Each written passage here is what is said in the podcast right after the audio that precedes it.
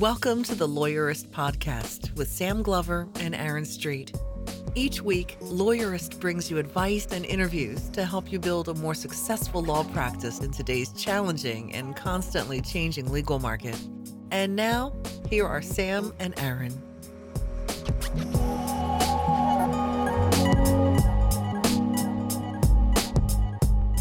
Hi, I'm Sam Glover. And I'm Aaron Street, and this is episode 161 of the Lawyerist podcast, part of the Legal Talk Network. Today we're talking with Connor Malloy about building an automated law practice. Today's podcast is brought to you by LawPay, FreshBooks, and Ruby Receptionists. We love their support, and we will tell you more about them later in the show. So, one of the things I love about our show over the last three years is how we've done, I think, a pretty good job of balancing a variety of topical themes. So we've had lots of practicing lawyers talking about their interesting practice niches, and we've had a number of leaders in the open access to law movement and the legal librarian movement talking about those topics. And we've had Ed Walters on a number of times to talk about robots. I don't think we've actually used the word robots between this episode and dozens. That's shocking because I think for our first 50 episodes, it was like we mentioned goal. it almost every time. Yeah, totally. I don't know where my one solo episode about Bitcoin fits into into these collections of themes, but another theme has been us trying to really engage with what's often called the legal hacker movement, which is really tech savvy lawyers who are doing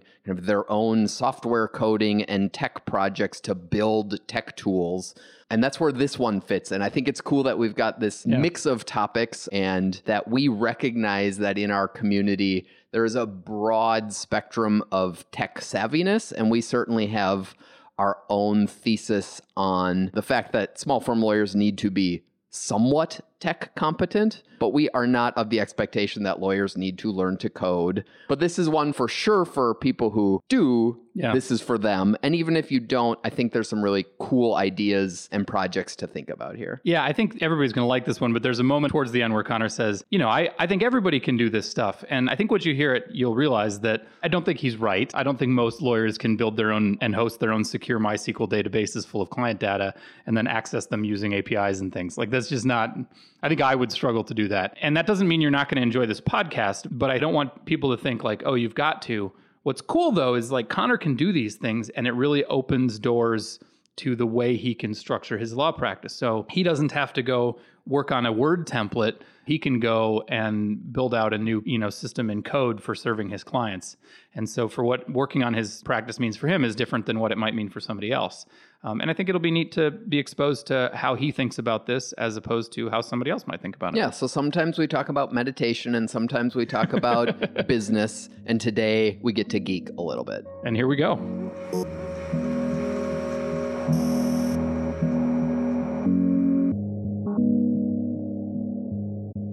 My name is Connor Malloy, and I'm a partner at a two man law firm based in Chicago called Chi City Legal, which is a firm dedicated to representing small and medium sized landlords across Chicago. Hey, Connor, thanks for being with us today. So you said two men. So is it just you and your partner then, or uh, do you have staff as well? It's just my partner and I, and then uh, I guess we have some staff because we do a virtual receptionist, and then I also have uh, an artificial intelligence that does a lot of my scheduling. it, does your AI have a name? Yeah, it's Amy. It's from a company called X.AI. Oh, yeah, absolutely. Cool. So two humans, uh, virtual receptionist service, and an, a robot. That sounds awesome. Very 2018. Try to keep it in 2018. and you said it's just landlords. Yeah, it's just landlords. The landlords that we represent, you know, and just to throw it out there, my partner's name's John Norcus. Got to throw mm-hmm. him out there. The landlords that we represent, though, they're probably the landlords that you would find that if they didn't have us by their side, they would usually just go self-represented in court. Oh, interesting. So you're really targeting that the small time landlord. Yeah, exactly. So we have anybody from, you know, it could be the pensioner, you know, renting the, the, the second floor in their two flat in order to make ends meet. You know, to somebody that you know maybe just honest to goodness came to this country with a little bit of money in hand, started investing in property, and just living the dream. I should offer by way of disclaimer here that I have always been a tenants' rights advocate, and I um, have strong feelings about landlords. But uh, I'll grit my teeth and bear it, and we can keep going. We're the same way. My uh, my partner John, he he did a lot of his work when he first started practicing with the Lawyers Committee for Better Housing. Mm-hmm. And the way we like to fashion it, and John says this all the time, is that we're trying to tackle the housing crisis from our side. Yeah. And so if we can work in conjunction with the tenants' rights groups and things like that, we're going to make the you know the playing field a lot more level and uh, you know hopefully avoid a lot of the conflicts and avoid court. That, that's one of the end goals here. Well, say more about that. Say how how does that affect your approach to representing landlords then? Yeah, so the a lot of times the eviction, you know, some people just see it as as a means to an end, and that that end would just be evicting somebody. But the way we try to look at it, you know, sometimes you just got to evict somebody. It is what it is. But sometimes we just want to be able to heal the relationship between the landlords and the tenants and you're in court. All right, that's your venue in order to resolve conflicts, at least the way it's drawn up. Uh, and we try to make the best out of it. And the vast majority of our cases, we end up settling uh, because we are able to find a middle ground. And there's a lot of education of our clients on the process and just understanding uh, what where the other side's coming from, you know, and, and seeing if we can find something of a middle ground. You know, one of the things that I have noticed in working on landlord tenant issues and, and honestly in, in many other sort of consumer level legal issues is that most of the time people end up in court because they aren't talking to each other that's exactly it. you know, like uh, a land a landlord leaves a, a letter somewhere, and um, and the tenant just that that's the last thing they heard about it and so they decide that it needs to go to court or or vice versa you know and and sometimes it, the problem is as simple as the letter never got to its destination but sometimes it's just that people are making all kinds of assumptions about what the other person is doing or saying or thinking or intending and and there's either no communication or it's completely broke down and is that your experience too? But also, um, how do you kind of approach that and try to solve that? And that's and that's a big one. And my background before I partnered up with John, because he's the landlord tenant guy, is I did a lot of family law. Mm-hmm. And so, you, you, know, you had litigation that lasted a very long time, and you know, there, there's a trust that's built up, you know, around the family versus just a contractual relationship between a landlord and a tenant. Uh, but that's the biggie: is once we get them summoned to court, you know, you walk through the courtroom, is so and so here? Somebody raises their hand. Can you come out in the hallway and talk with me? You know, do you know why you're here today? Uh, what are you looking to do? And just open it up with an open-ended question. And you know, that might be the first time the landlord heard something like, "I want to stay. I, you know, I just need you know to be able to do this or to do that."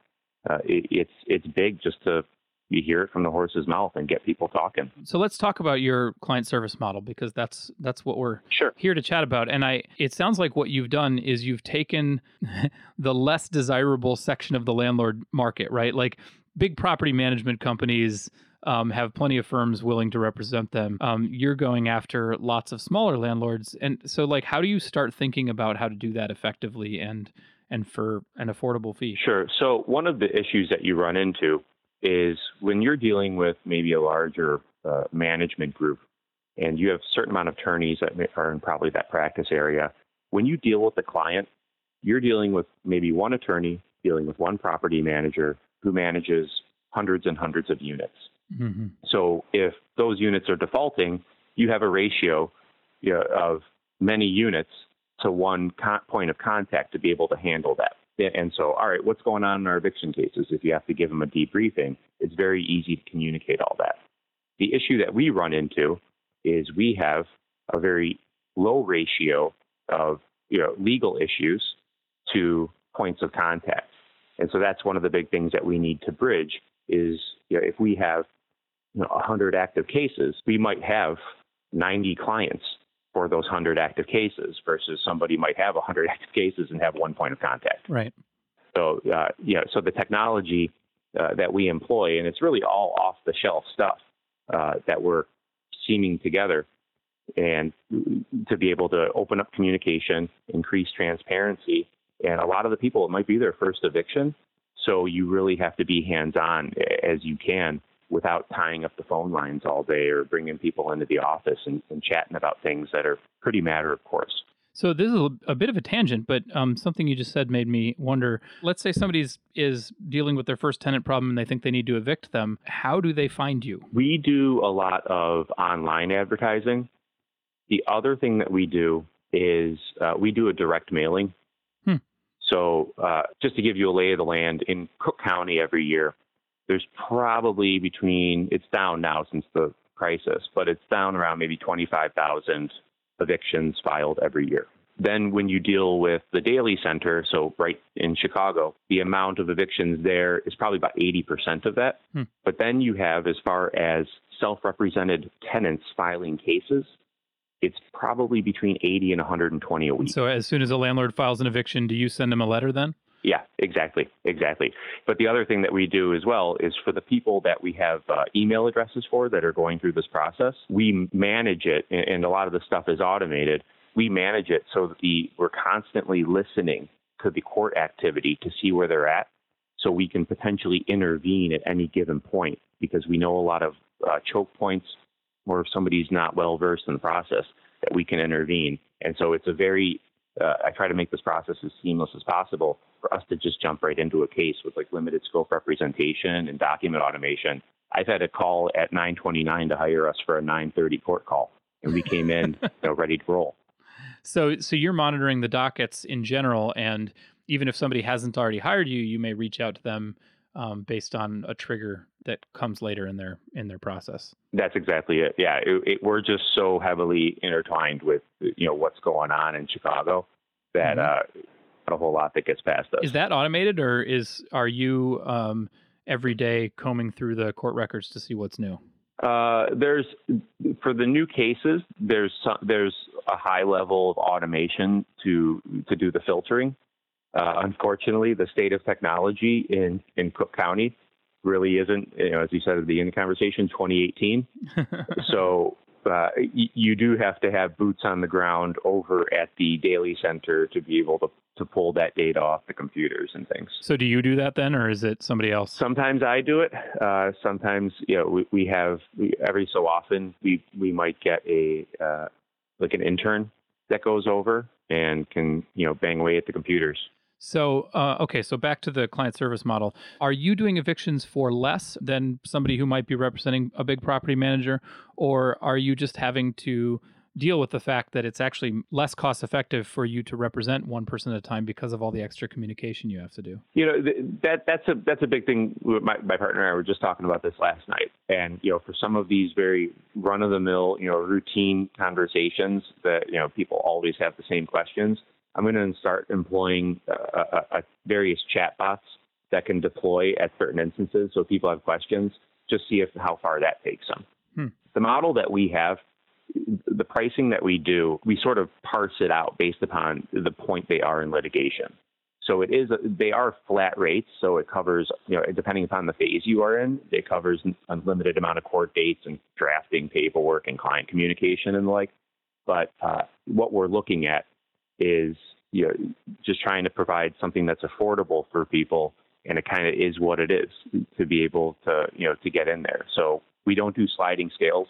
You know, it, it's it's just one it's one price for people because we think we hit sort of a sweet spot. Are you promoting it as a more affordable arrangement than they might get if they went to one of the lawyers who's representing property managers? Without a doubt. Okay, that's what I was curious about. Yeah, but the biggie is for people is, you know, speaking of the lawyers that represent property managers, the biggie for us is because once upon a time in Chicago, they passed the Chicago Landlord Tenant Ordinance, which was, you know, it was designed, you know, very well to deal with the problem they were dealing with in the past, where you have slumlords and people were doing some pretty nasty stuff at their properties, and it was like the Wild West. But over time, you would have maybe some of these property managers, who knows, maybe they were sued out of business, but then some of them would get compliance people in and be able to adapt, right, to some of these more stringent uh, regulations. But the people that really couldn't adapt readily are these small homegrown Chicago landlords. So the big thing that we look at for people is our subscription model where, okay, you're in court, that's how we found you. We're going to put that fire out, sort of like the emergency room deal with the, the triage. And then once we're out, we're going to try to put you on a subscription plan where you're going to pay a, you know, it could be a few bucks per unit per month and be able to provide you with that compliance, provide you with those leases, all these other things so you don't get dinged under the ordinance. So it's taking care of people in and out of court, which I think is a bigger trend. Uh, and I know that there's some places that do this stuff on a macro level for sort of these prepaid legal services or sort of insurance. Mm-hmm. But um, we like to, you know, we just keep it very, very nichey, where I, I think we're pretty decent at what we do, and you know, we hope that our our clients appreciate you know, especially the compliance stuff. So you've mentioned you, you're doing everything from come in in the middle of a, a court case to um, pay us a subscription and we'll help you um, stay in compliance, deal with whatever comes up. I, I, mean, what's what's the ratio? Like, how many people are coming in on an unbundled service uh, basis or limited scope basis?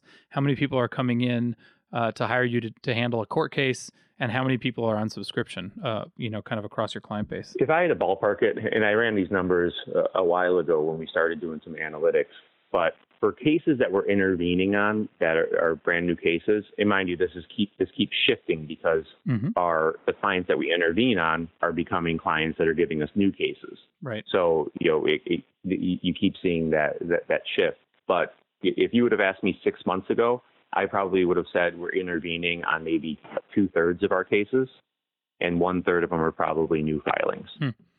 And then how many subscriptions? For the subscription clients, at this point, we're covering, we're probably covering north of 300 units across Chicago. And is that, I mean, is that like one or two clients or is that 150 clients? It's a lot of clients. so, you know, but, but yeah, we, we have, but we have people that, you know, still small time landlords, I would say, you know, they might have like a couple dozen units. Yeah. Um, people get these, you know, somebody passes away and overnight you're a landlord, right? right. So, you know, that kind of stuff, or people fall into these. Okay, so we've got to take a quick break to hear from our sponsors, and we come back. Uh, I want to hear about some of the tools and technology you're using to enable you to do this small landlord representation at scale. So we'll be right back. Did you know that attorneys who accept online payments get paid 39% faster on average than those using traditional payment methods? With LawPay, the only payment solution offered through the ABA Advantage program, you can accept client payments online, via email, or in person. No equipment needed. Visit lawpay.com slash lawyerist to sign up and get your first 3 months free. Trust the only payment solution developed for attorneys and recommended by 47 state bars. LawPay. Being a self employed lawyer is hard enough, which is why dealing with your day to day paperwork on top of it all shouldn't have to be. FreshBooks makes ridiculously easy to use cloud based time and billing software that will help you work smarter, get paid faster, and become more organized. With FreshBooks invoicing, you can create and send polished professional invoices effortlessly in mere seconds. FreshBooks can set you up to receive payments online, which can seriously improve how quickly you get paid. You can track your time either by using their mobile app or your desktop, meaning you'll always know what work you did, when you did it, and who you did it for. There's also a super handy deposit feature so you can invoice for a payment upfront when you're kicking off a project. To feel the full impact of how FreshBooks can change the way you deal with your paperwork, FreshBooks is offering our listeners a 30-day free trial. To claim it, just go to freshbooks.com/lawyerist and enter lawyerist in the how did you hear about us section.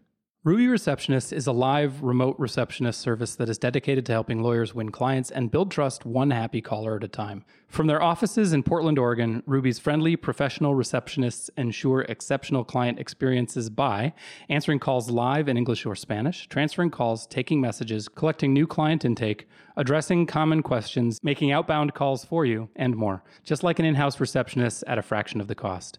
More importantly, they sound like they're sitting in your office. For a special offer, visit callruby.com slash lawyerist2018 or call 844-715-7829. That's 844-715-RUBY. Okay, we're back. So we've talked about kind of the big picture, uh, how your your various representation looks like between limited scope, full representation in cases, subscriptions. This is all based on you trying to be really, really efficient so that you can bring the price down to a rate where small landlords can afford. So, what are some of the tools you're using to do this, and, and what does it actually look like for a client to work with your firm? The the big tool that we use for our practice management we use a Trello board. You know, I, I've had experience with various practice management tools. Even when I was waiting for my bar exam results, I, I created my own practice management tool in, in VB.net, uh, which worked for me for, for a while. But right now, because of the amount of cases that we're handling and the flow of cases, Trello just seems to be the, the place to go. Mm-hmm. But what's what comes with Trello though on the back end, which really drives everything uh, as far as our infrastructure, is and I know you and I have talked about this. Zapier, am I doing that right? Uh, it is Zapier. Okay, I believe because it is an APIer. but we uh, that that's what drives a lot of things. So with the integrations that we have built in, uh, you know, you go on our website you can draft an eviction notice for free. And that eviction notice, you you, you plug in your information. That thing's going to go, you know, through a gravity form, yeah, that connects with Zapier, and then uh, reaches out to WebMerge, creates a document, then sends that document over to your email. At that same time, it's creating a, a card on our Trello board where it, will send set up a date that if it's a five day notice, we'll reach out to you within five days, see if you need legal assistance, you know, and we can intervene and, and pick up from there. You're doing the eviction letters as sort of a, a, a, way to attract leads to your site, and then you can follow up with them and hope to make them into clients. Exactly. Yeah, because one of the things that we've noticed, obviously, it, it works for us. It's just a nice service to provide, though, because I have a lot of people that just use our website. You know, you see them come on there all the time drafting notices, and they hmm. never want to use our services. But hmm. what I know is that when they're out there in the world, they're not one of the people that we intervene on.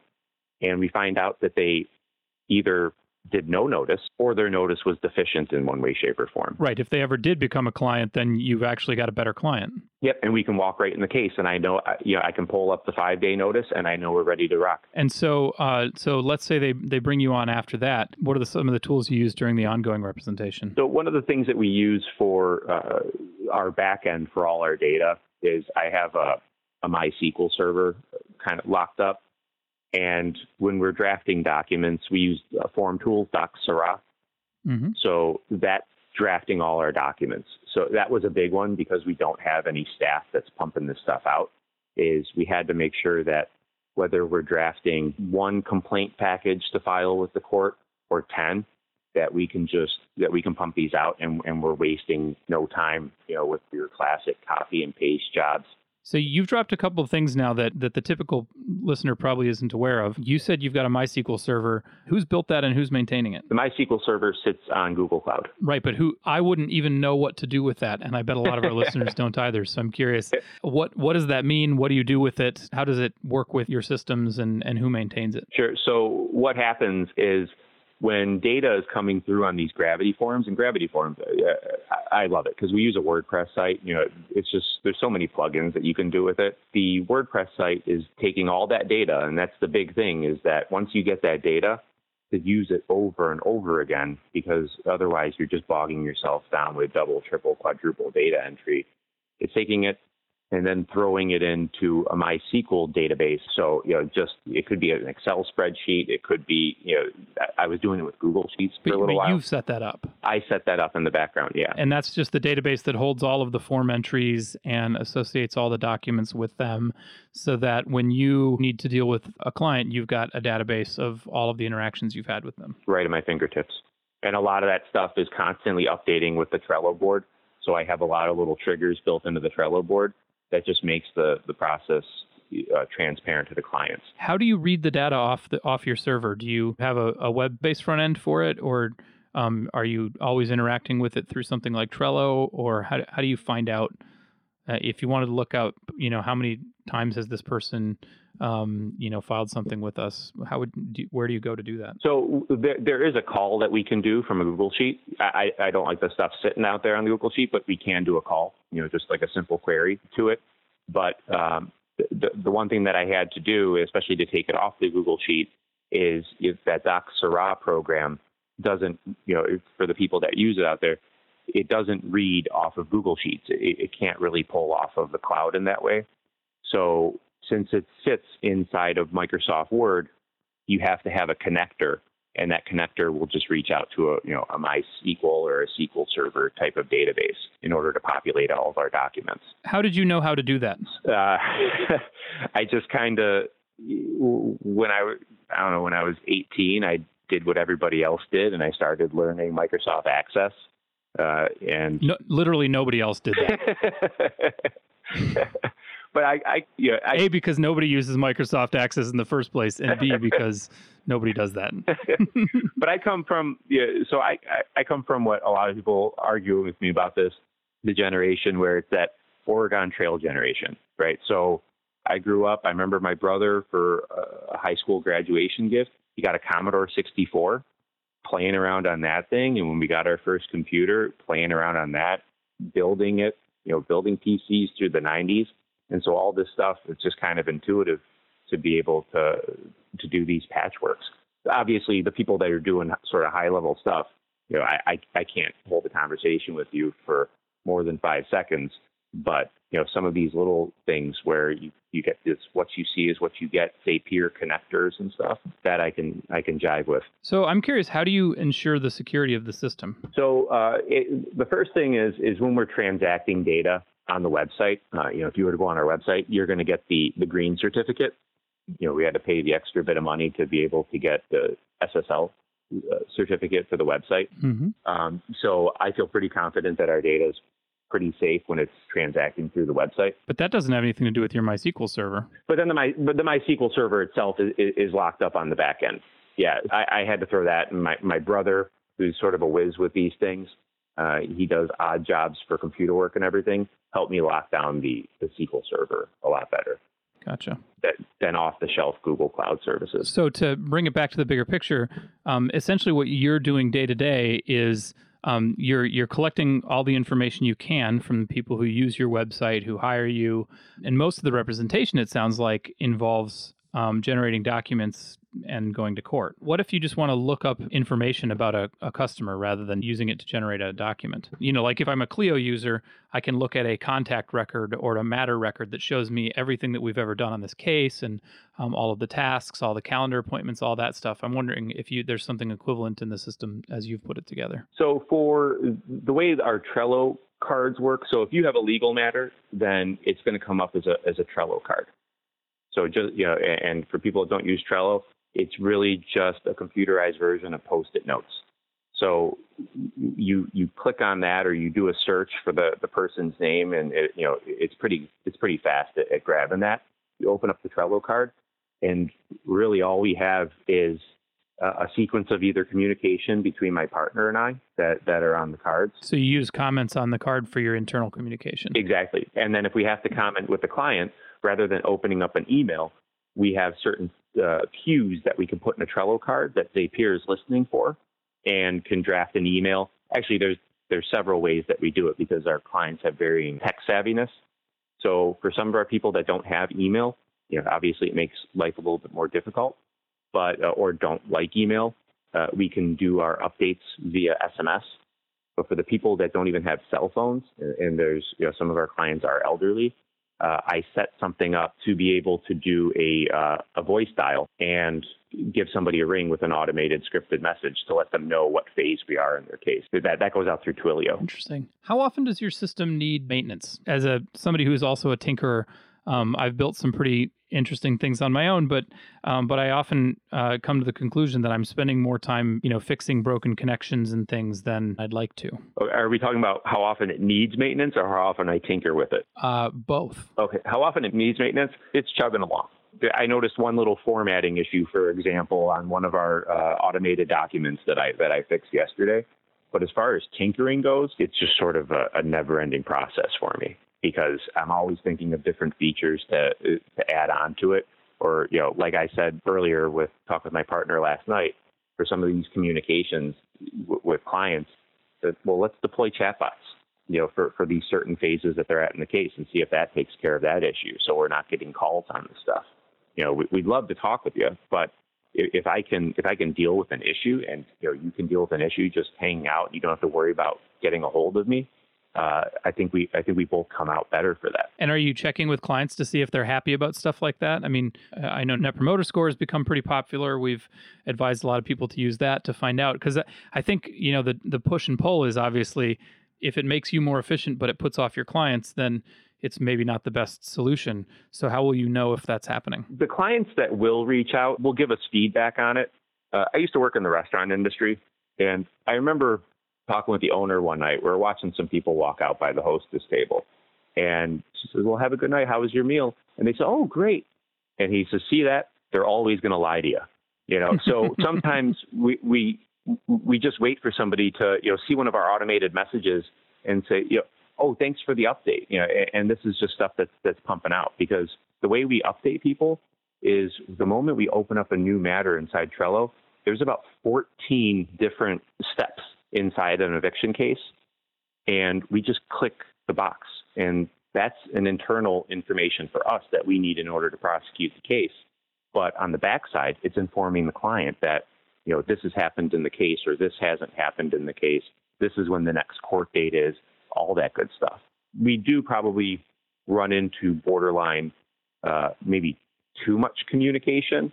You know, maybe for some of our clients where they might have more units, they don't want something like that. They want it more aggregate, and I think that's what I'm going to work on next. Hmm. But that that's a that's a biggie. But one of the other things that it does too is right from the Trello board, being able to generate invoices straight from the thing. So if something happens in the case, hey, this has happened in the case, and now you know, and now to go straight to accounting software, we use Xero, generate an invoice, send that out, and then get us rolling. So we're not having to mess around with jumping from system to system. Well, and it's interesting because, you know, on the one hand, I, I'm sure people are listening going, I don't know how to do any of that stuff. And some other people maybe are thinking, well, that doesn't sound much like lawyering. What's interesting about what you're doing though is you are you're essentially programming a system for client service that delivers the same consistent level of client service across the board um, and has automated away some of the things that really aren't lawyering and aren't an effective use of your time so that you can focus on the stuff you do. And to the extent you're tinkering and fixing, uh, what you do is you're maintaining your client service machine, monitoring it, and making sure that it continues to receive high marks from your clients. So, because here's what's going to happen, you know, because to take care of the back office stuff, if we can do that and, and roughly automate most of it, I was at a conference not too long ago, and when you go there and you hear from people that are are, are driving uh, certain technologies. You have some people that are driving technologies for lawyers to employ, but then you also have another side of technologies that instead of lawyers employing it, sort of employs lawyers. mm-hmm. You know, the, the Uber model, and something that hangs over you, and and that's what makes me nervous. It is I want to be able to find tools, and I want to be able to create little models, and that's one of the big things you know, that that was so interesting with all the different that, that Louis M. Brown Award a lot of the different players that came into it. So, what is that? Most people don't know what that is. Oh, sure. So, it's the American Bar Association's uh, award for legal access. You know, w- developing tools or developing new programs, things like that, to be able to, you know, I, I don't want to say it because, well, I, I will say it because it just kind of gets played out, but it, it is an important thing just to deal with the justice gap and to deal with these legal access issues. So, one of the biggies that they're looking for on the criteria is it has to be replicable. So what I want to be able to do is create certain things and, and you know ha- let people look under the hood to see how we do stuff. To be able to employ these in their own firms. You know, if you're a solo out there, all right, what about streamlining this one process? And then that helps make you just a little more tech savvy, efficient, and competitive. It's coming where you know we're going to kind of be cogs in a wheel uh, to be able to to you know to meet a certain end. We go out to court in the morning. We litigate. You know, we spend an hour or two in court and hash it out, and then we've got we've got to sort of decompress when we get back to the office and start churning things out. And the easier we can make that and get back into court the next day, uh, you know, and be home in time for dinner, that's a plus. Well, very cool. Thanks so much for being with us today, Connor. I really appreciated getting kind of the peek under the hood of what you're doing. It was very interesting. Thank you for having me. This was fantastic.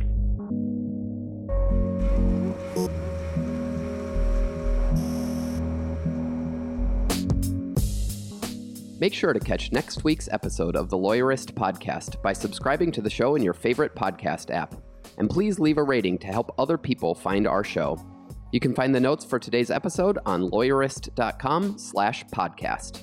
The views expressed by the participants are their own and are not endorsed by Legal Talk Network. Nothing said in this podcast is legal advice for you.